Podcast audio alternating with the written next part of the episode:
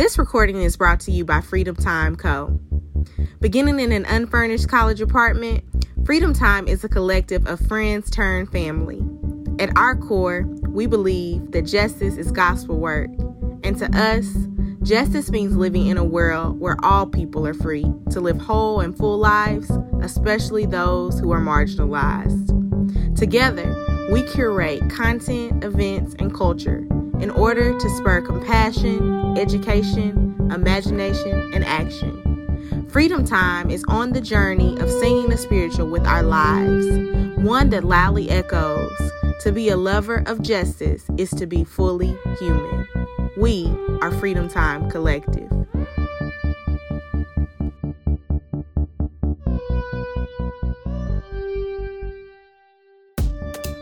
Great. All right.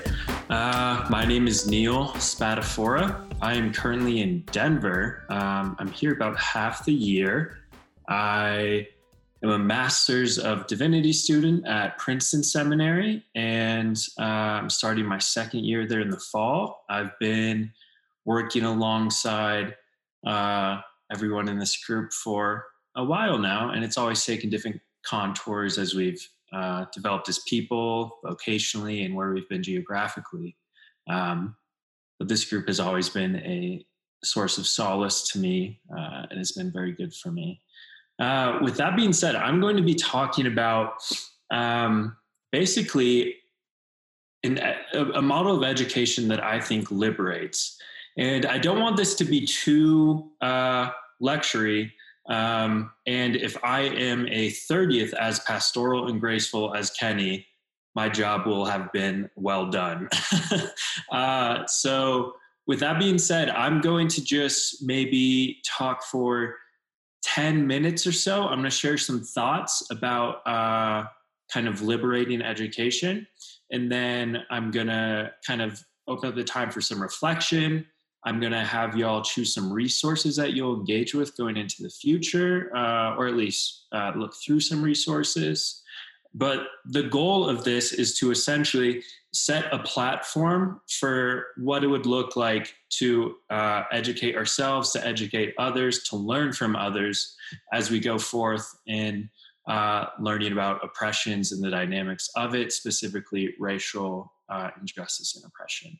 So um, yeah, with that being said, let's start with a quote from the French uh, West Indian philosopher and kind of a revolutionary thinker. His name's Frantz Fanon. And he said, what matters is not to know the world, but to change it. And I believe uh, this quote is the spirit of revolutionary education. Uh, as we engage in the work of liberation as a group, as we educate ourselves and others on the dynamics of oppression, we must acknowledge that the way we've been educated in the Western world has been aimed to form a certain type of person and to view the process of learning through a certain lens. So my hope here is that we can reimagine what it means to educate and to be educated. So we'll do this by revisiting our colonial past so that we can in turn better articulate and practice um, yeah, what freedom will look like in the future and going forward. Uh, and foremost, I do want to clarify that these thoughts are largely unoriginal, and they're simply echoes of people like Angela Davis, Willie James Jennings, James Cohn, uh, Tema Okun, great thinkers, and I'm simply kind of microphoning what they've said. Uh, yeah, so with that being said, we can dive into it. So due to our uh, history of long-lasting colonialism, of imperialistic endeavors, and the horrors of transatlantic slave, uh, the slave trade, um, we uh, are learning the way we view education in the Western world has been set on our particular path. And this path has been blazed in service of, in defense of, and in creation of what I'm going to call the white masculine person. So not only the content that we have learned, but the very ways in which we learn reflect this brutal history in the West that is aimed to prop up this white masculine person. So a theologian I just mentioned by the name of Willie Jennings sees education in this nation in the West as one that circulates around three characteristics of this white masculine person. Um, and these characteristics of education for this person are possession, control, and mastery. So these are uh, not the, the, the subjects of one knowledge, so that whatever subject you're learning has been seen as something to be possessed, claimed, grasped, arrived upon. And whatever subject it may be too, botany, choreography, literature, um, knowledge of that relative subject was to be under one's control, to be mastered through rigorous, oftentimes dehumanizing and disembodied study. Uh, and this is contingent. This isn't how edu- education has to operate, but it's how it's happened here because of colonialism. Um, and I want to say too, if you have any questions, please interject in the chat or just unmute yourself at any second. Um, but this will only be maybe four or five more minutes. So these uh, characteristics of the white masculine person rear their head culturally in the common assumptions and habits revolving around education. So these assumptions and habits of this white masculine person, this person that has dominated the West, can be seen such as perfectionism, a sense of urgency, defensiveness, quantity over quality, either or thinking, power hoarding, a fear of open complex, uh, conflict, uh, paternalism, individualism, objectivity, and the right to comfort, a plethora of habits that many of us are uh, most likely familiar with if we've been educated on these shores. And I'll touch on a few of these habits, and then I'm also going to offer a resource for us to consult and further draw upon. So uh, let us look into perfectionism. Whether we do this to ourselves or onto others, perfectionism forces us to point out what is wrong in a body of work or a person, to point out inadequacies in, our, inadequacies in ourselves or others, uh, to see mistakes as a fruition of personal shortcomings, as opposed to just seeing mistakes for what they are, simply mistakes. So knowledge of a subject is not something to be perfected, right? This is, this is how we've been taught, but that's just simply not true. That's not what we want. Education and the process of learning are to be continual acts of humility, acts of continual revision that are inclusive in both their critiques and encouragements. Um, and then take, for instance, worship of the written word. Uh, and this is simply saying that non-written works are undervalued. Um, so as opposed to seeing a multiplicity of texts in our education, and by texts, I just mean experiences, artwork, music, and the likes, we have worshipped one particular type of text that happens to be written. So of course, this is uh, resultant of a historical process uh, that has made the necessary supplies to write books, such as paper, printers, literacy, um, it has privileged this white masculine person. The worship of this written word is again indicative of this white masculine person who uh, does not emote, does not desire, does not love and feel, and it's an obsession with the written word. And I'm not knocking down books. I spend most of my time uh, awake while reading a book. So I think they're great, but and they can be a source of liberation, and they're beautiful, but we must welcome and make space for non-written works as well. Another one that I'll just briefly touch on is this either-or thinking. This, it's reflective of this objective view of the world that we think we might have, uh, and it doesn't make sense for both-and issues, and it's it doesn't make room for a posture that seeks to, uh, to appreciate complex issues as opposed to simplify them. So, for instance, take, take up uh, the issue of a society in need of equity, like our society. Okay, so our society at one, it needs a change in consciousness. It needs a change in consciousness. However, this same society also needs to have a structural change in their material, in our material and structural conditions. Now, either or thinking would say, uh, well, we need to have one or the other. I don't think that's right. To say all this society needs is a change in consciousness or uh, just a change in material conditions is wrong. In reality, we need both. Both changes can draw on one another, and as structures take shape, so too will the consciousness of the people. And as the consciousness and postures of people change, say through lament or protest, right, ways we habituate and change who we are, so too will the structures change. I think we're seeing that to some degree, um, though not to the utmost degree in, in uh, today's climate. And then lastly, I want to just briefly touch on, too, uh, the concept that people in power are often those, uh, so the people in power are often those who occupy high positions, and these same people are consequently dictating what it is to what it is to be knowledgeable or right, and then also what it is to be wrong or impractical. Uh, and these people of power oftentimes view themselves as having a right to physical, psychological, and emotional comfort. And I think that's that's wrong. Uh, we, we must remember that discomfort, and Kenny did a good job touching on this with compassion, same with Ryan, discomfort, unease, uh, patience with oneself is at the root of growth. Learning is not done in protection of this white masculine person, this powerful person who, who puts out a certain type of thinking and education. No, learning is a deepening of how discomfort and even feelings of strangeness and unease uh, can influence us. And one other thing too is when we when we begin to engage in um, educating ourselves on these issues, it's important that we do not use whiteness as what it means to be normal, or we don't use it as a metric in which we judge everything else on a continuum of.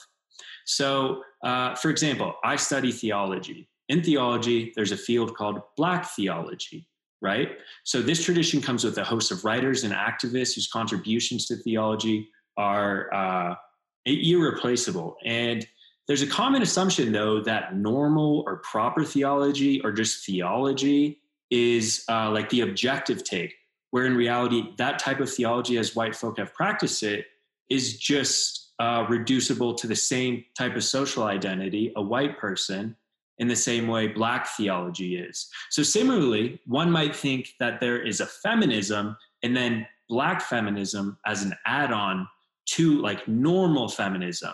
I don't think that's right. We can we cannot see the work of Black people on some continuum of normative whiteness, of whiteness defining what is normal. Rather, Black social theory, Black feminism, Black theology, Black music. And this goes not just for, for uh, kind of Black studies and such, but this goes for Indigenous, queer, disability studies, uh, class-based theory, a host of different uh, traditions.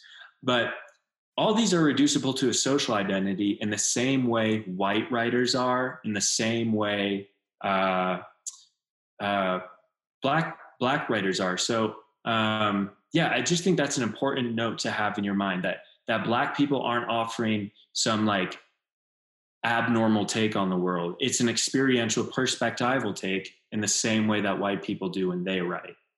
Um, and then lastly, uh, yeah, so as education has persisted on these shores and it's been wanting to form this white masculine person who possesses and controls and can claim what they learn, Uh, I want to push against that and say um, education is a means unto liberation. It is a way in which the humanity of all people, of all people, is manifested and represented. So uh, even though we may be set uh, on a particular way of really wanting to, to better understand something, that's not, that's not entirely wrong, but we just can't assume that once we've grasped a certain subject, that's That's like the end goal. Um, and what I'm saying is that is uh, education uh, should be seen as a means to, to liberate all oppressed people, including the oppressed people who do not have access uh, to certain models of education, such as literacy. So if we view what it means to be free as to have education, to be an educated person, we're necessarily excluding people, such as those who do not have access to literacy, from being educated people or morally formed people. So again, education is not an act of mastery, control, and possession that will form us into the image and likeness of that white masculine person. No, it's a trajectory towards liberation and freedom. As we learn and teach others, we ought to be situating ourselves in a radically inclusive narrative of setting all captives free, and not just that individualistic task of accumulating and perfecting knowledge. Um, a radical practice uh, of education like this sees a poor Black woman as a teacher of sorts, who in her very social identity is offering a type of text, right? A text that will challenge the texts uh, rec- that our professors put forth as required readings. Um, so with that being said, as we began to, to go forth and read the likes of Cornel West, Toni Morrison, James Baldwin, as we learn to lament with the blues and heart of Marvin Gaye and Lauryn Hill, uh, and as we sit with and learn from the disenfranchised in our prisons and on our streets, may we see our learning and growing within the narrative of liberation and freedom, a narrative that runs radically against the contours of the white masculine person that these shores have so long hoped to form us into. Again, the purpose of this education is not to know the world, not to master the world, but to liberate it. Um, with that being said, I'm going to put some links in here, and it's going to offer some resources. And I just want you to, uh, one, if you have any questions, comments from anybody, please interject and, and ask them. I'm going to enter the links into the chat. So the first one I am sending here is, let's see, that will take you to a list of resources um, for educating oneself or sharing with other people. I found this document to be incredibly helpful. And two, if you don't find anything that that's particular to your liking or what you're interested in, please reach out to any of us. I'm sure we all have a plethora of resources that we can recommend to you. Um, so that will have all sorts of different kind of a scaffolded or curated reading list, but also podcasts, movies, and so forth. And then this next link I'm going to send is just something that you can use. Uh, I drew on this while I was talking here, but it's just something you can use to um, study. Uh, and I think it's really helpful for us as we begin to think about what it means to to learn about anti-racism and oppression.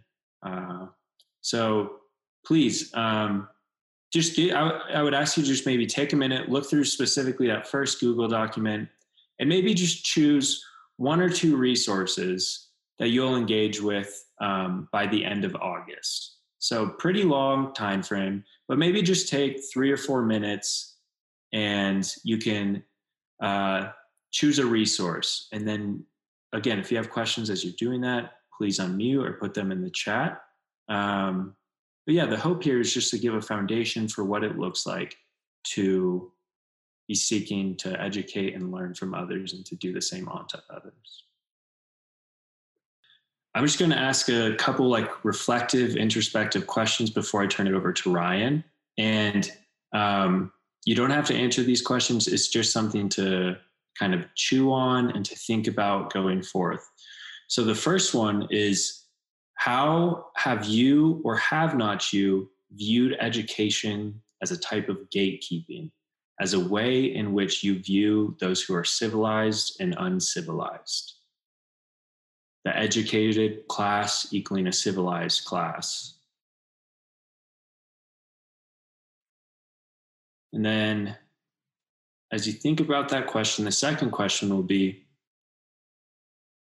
how can you undo this learning that uh, we have been taught and formed into that says education is something to be mastered and controlled and claimed, as opposed to a tool for the liberation of all people?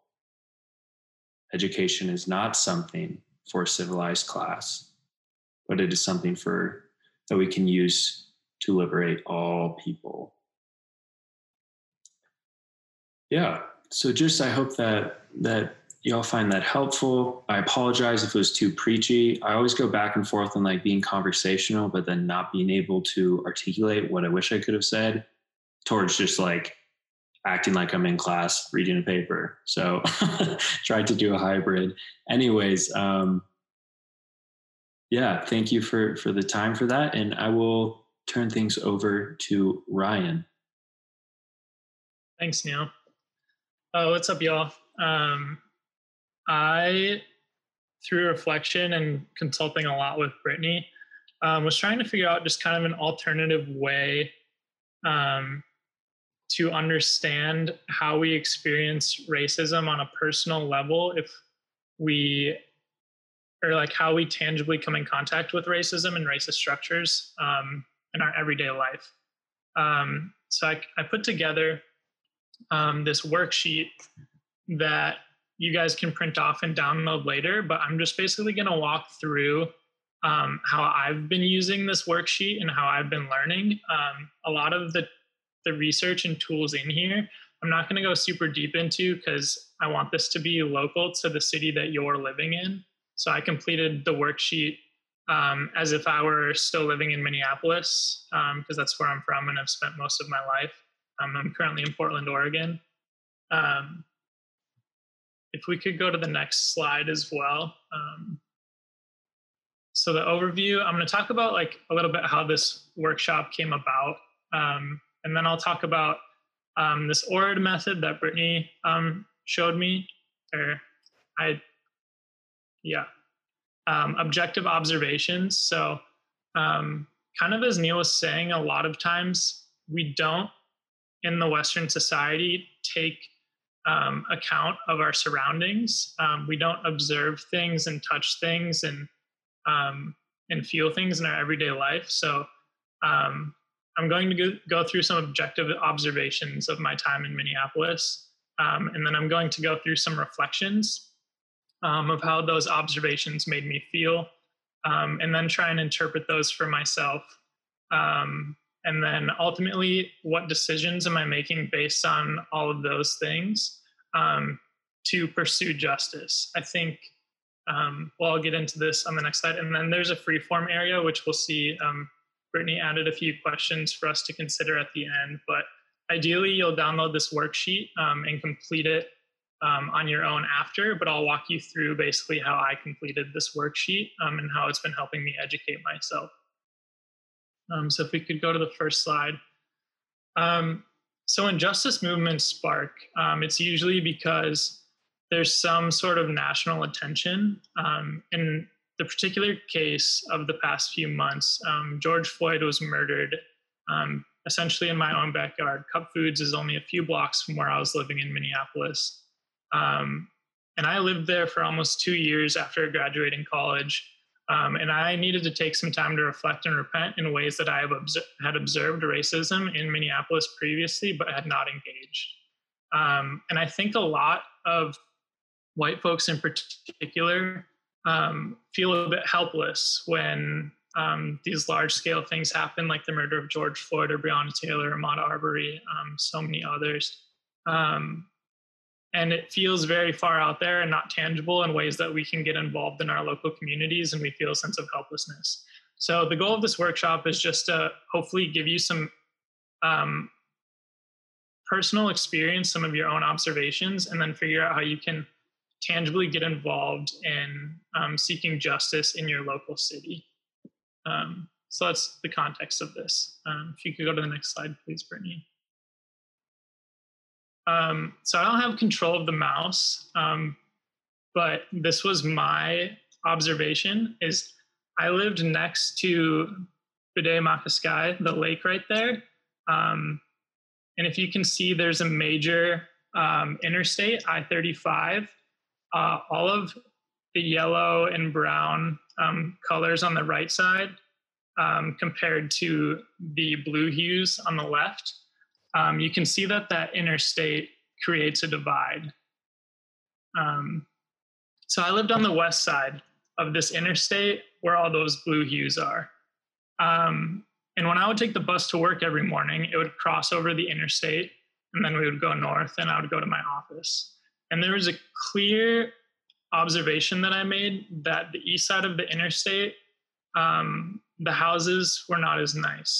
There were less parks, public amenities, the roads were less taken care of. Um, and I just wanted to make this like a really simple observation so that I feel like everyone can make an observation or a similar observation in their city, just something that you see every day, and it causes a little bit of curiosity so that you look into it further. Um, and I did want to pull Megan in. Um, she has a great observation of something that she does every day. Um, and she can talk to you about that right now if she would like to. Um, just an observation, and tell you a little bit of a story, and then I'll continue in the worksheet.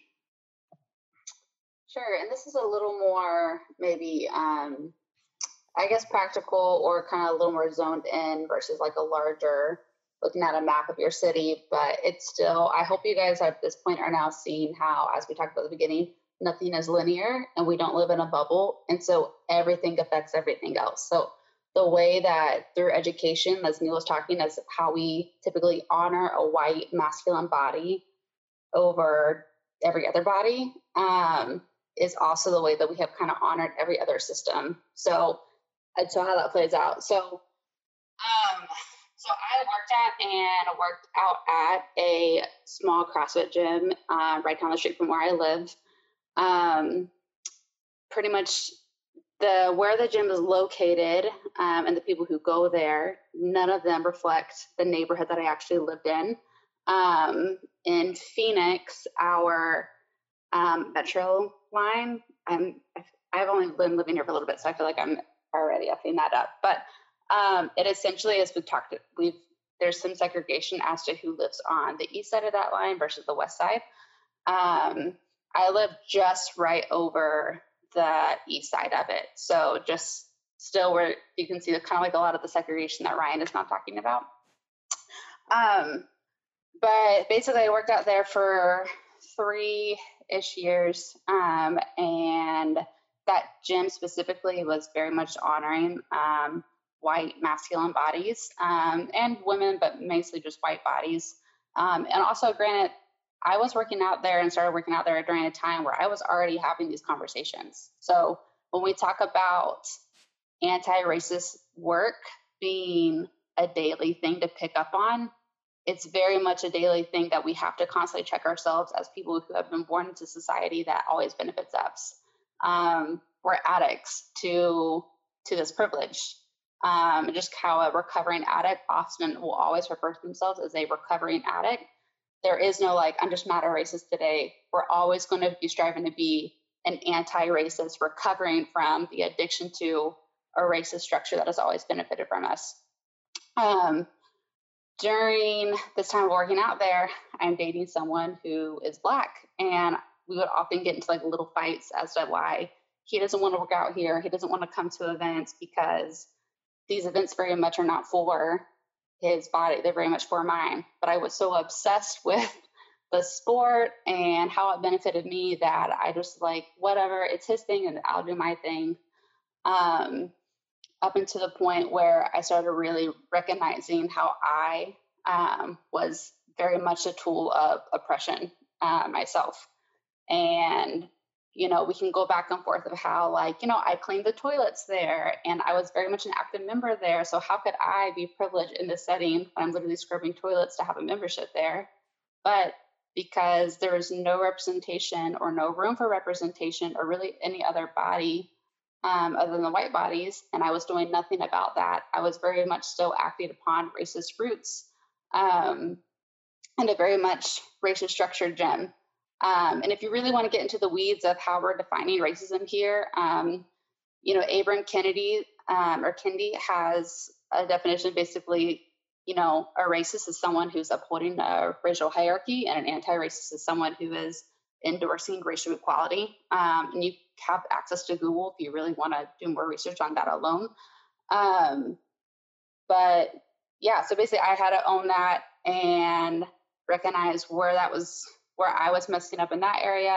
And moving forward, I then had to then address the areas that I'm seeing as a problem. Um, and that was not received well. And so I essentially had to end up choosing racial equality and humanity um, over, you know, a gym membership and a community. So um, that's a very small scale of kind of what Ryan is bringing out on the very bigger scale of Um, the map we have in front of us and so forth.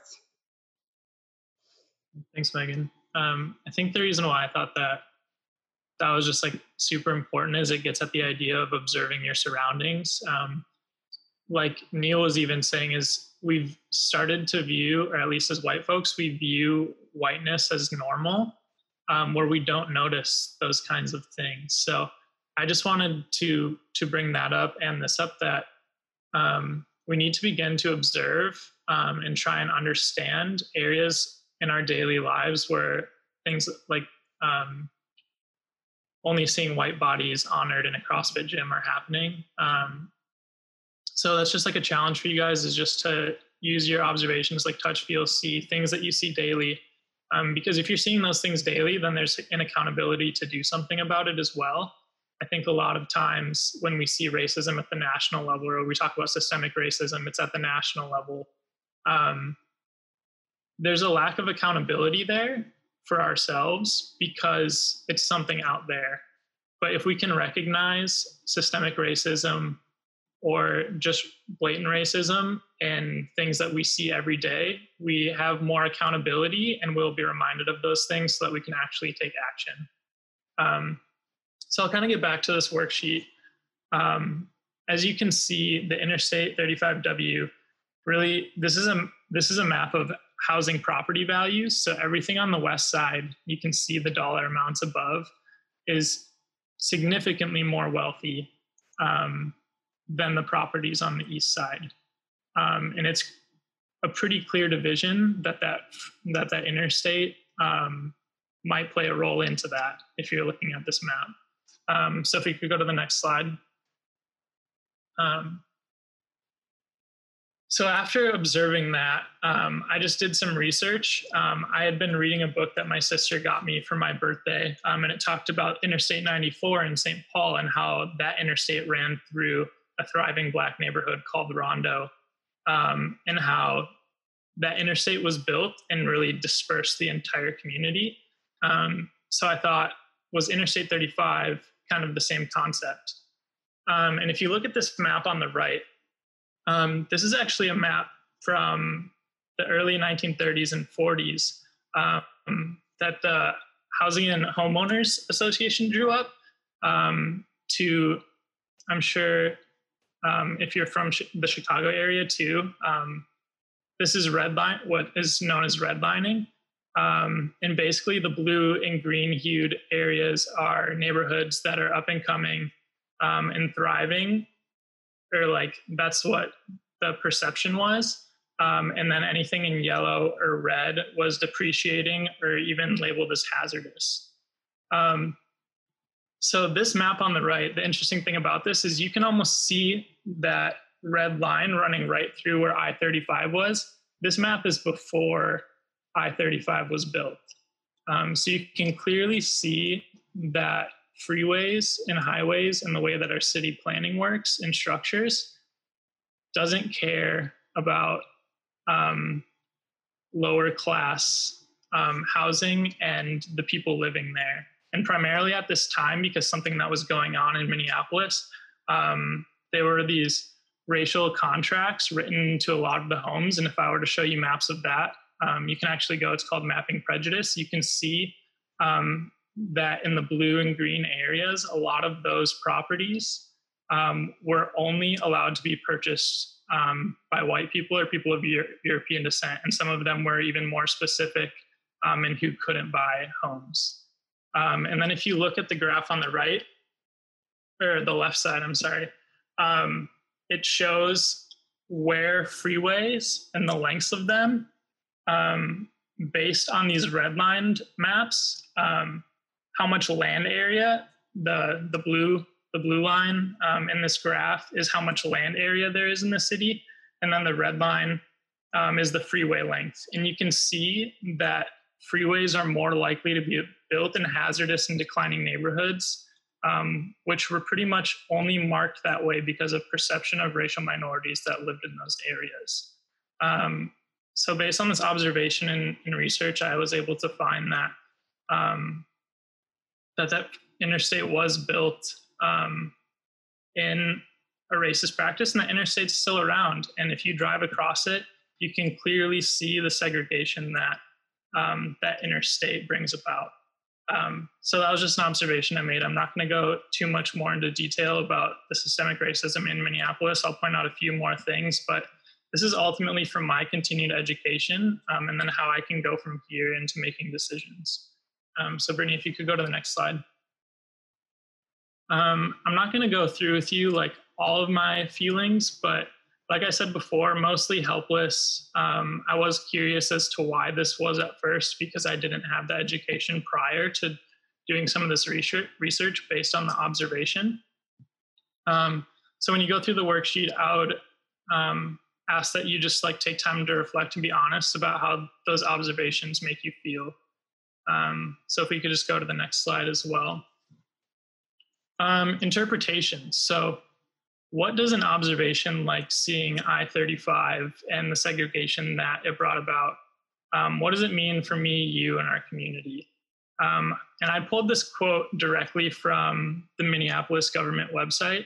Um, and like I showed on the first slide, you saw the, the, uh, the map of the property values of the homes. And property values of the homes are um, essentially how we tax and fund a lot of our community initiatives, school, fire, police protection.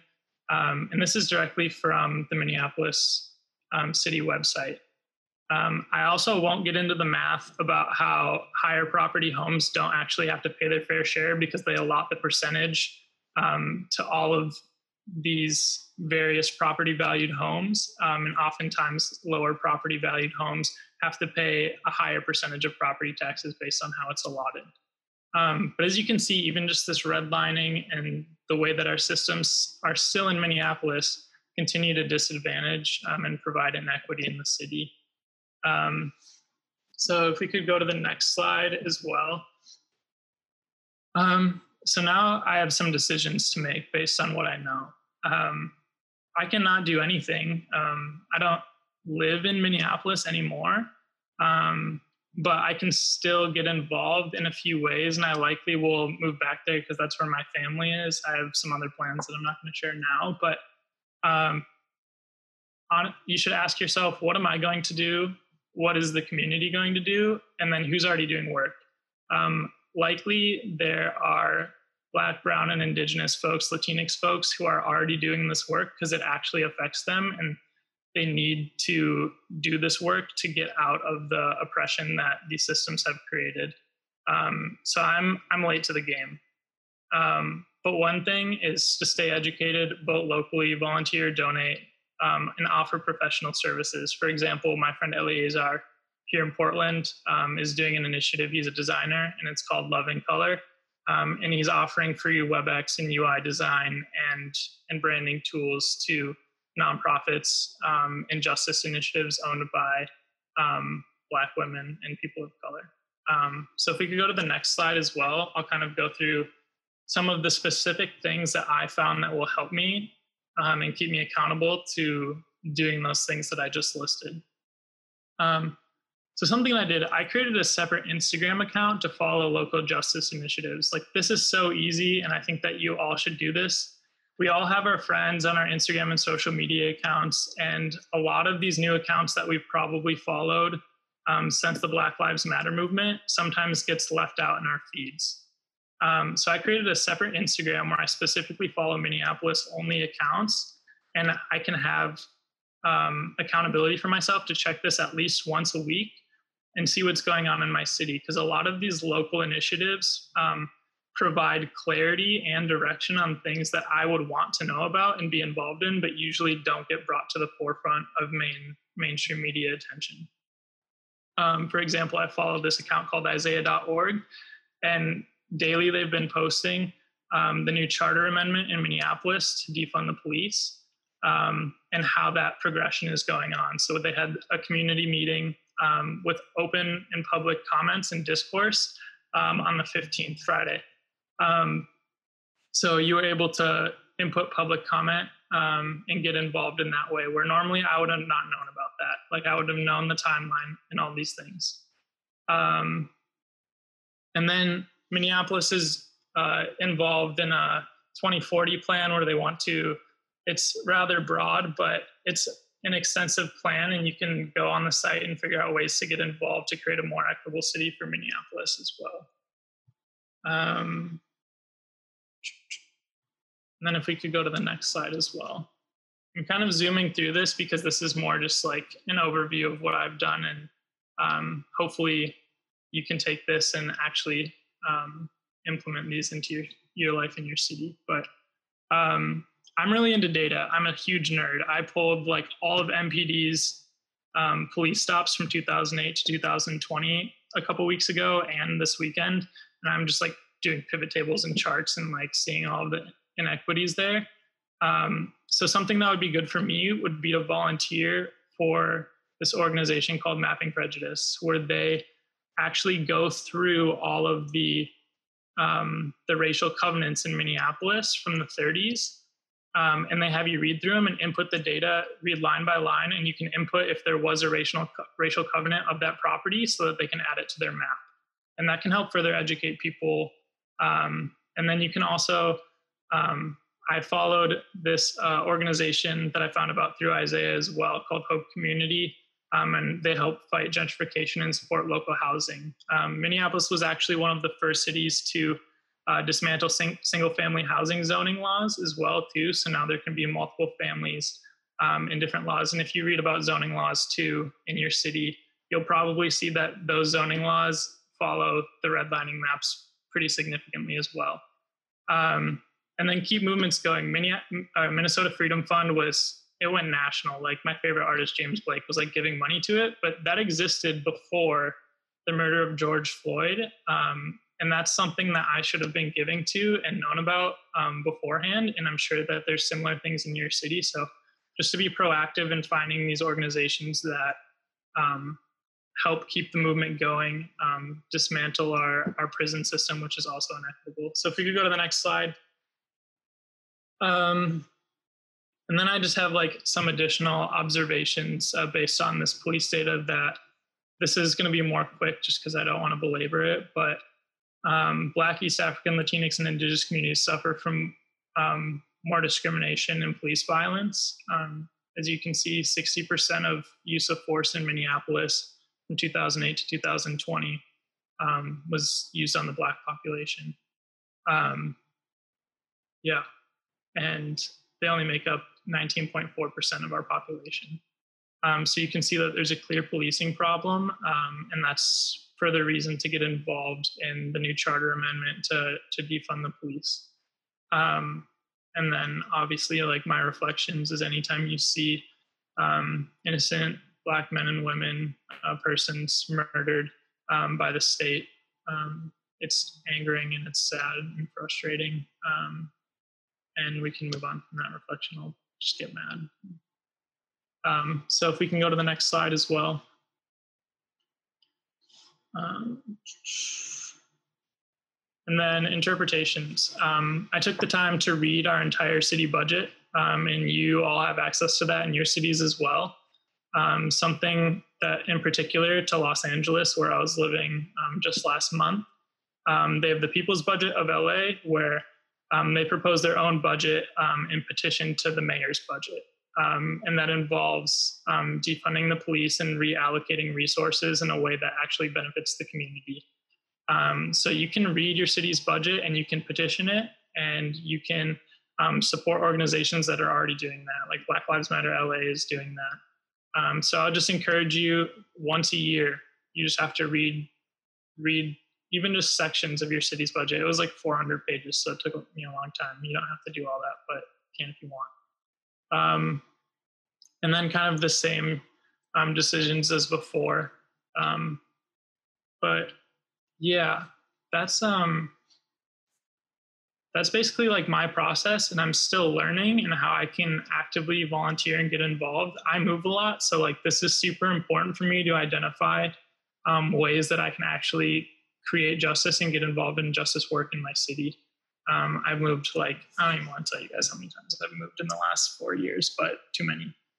Um, so yeah, do you guys have any like questions about that? I'll I'll link the uh, the worksheet so you guys can complete it yourselves for your own city, but really it's just a great tool for accountability um, for yourself, and provides like um, an easy entry into doing work Um, with things that you interact with every day, which I think was a barrier for people to getting involved in justice work. They often feel really helpless. So.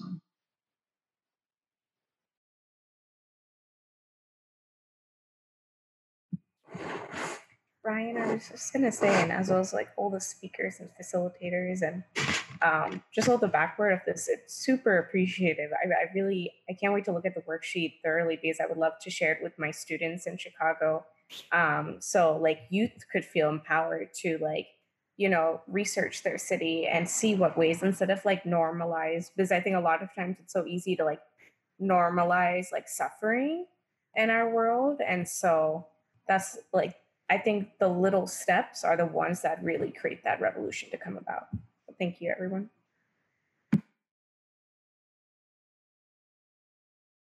Remember the agenda. No, thank you. Um, it definitely, um, I will go ahead and close this out today. I do, like Kenny said, um, acknowledge the silence piece. I will be silent for a long time, um, just so that we can really um, take time to absorb all the information that was given, um, and take time to really absorb the space. So um, I definitely wanted to give that time, but I do want to say um, thank you to Kenny, Ryan, and Neil. Um, and Megan also for just really um, creating the space today for conversation, for discussion. And then I want to thank you all for joining us today and taking that time with us tonight, um, because we as Freedom Time Collective uh, believe that justice is gospel work. So we really um, live by that. And we wanted our friends and family to also share that sentiment with us and see exactly how we um, create that culture. So um, with that being said, also um, through our prayer and discussion, uh, we were able to basically bring our core values to life. So today you heard about compassion um, and education. And then as um, Ryan mentioned, we will have um, our next workshop on August first, correct me if I'm wrong. Um, and that is going to be the same time, five p.m. Um, Pacific Standard Time. Um, and those will be on creativity and imagination as well as action. So we definitely hope that you t- um, are willing to tune in and also join us with that. And so you can actually um, put all of this together. As Kenny mentioned before, this is very circular. Um, and we definitely want all of this to be something that um, you're able to really understand from all views, all perspectives, um, and be able to live through that. Um, so I want to go ahead and just close us out um, in a prayer of litany um, so that we can really just, like I said, um, create the space. And this prayer of litany really does move into our next workshops that we have um, when we talk about creativity, creativity um, and when we also are talking about imagination. So I want to go ahead um, and clear that air, but I'll give you, give me a second and give some time for space.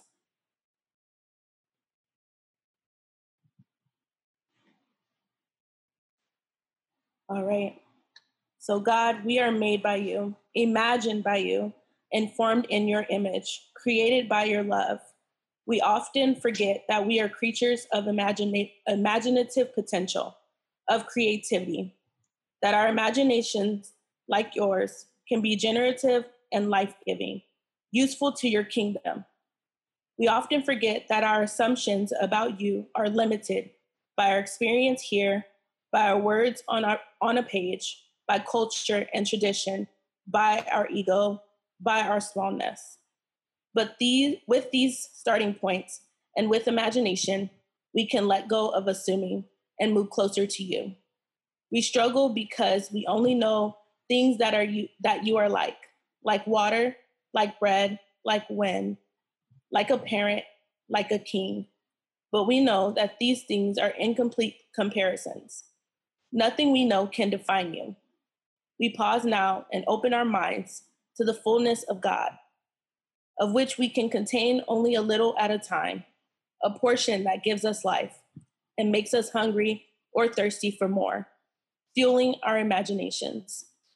This is what we ask for, to be able to move past what we can see, feel, taste, touch, and hear with our norm- with our mortal bodies, towards a horizon, a new reality, a kingdom you are imagining, and inviting us to imagine and embody. Amen.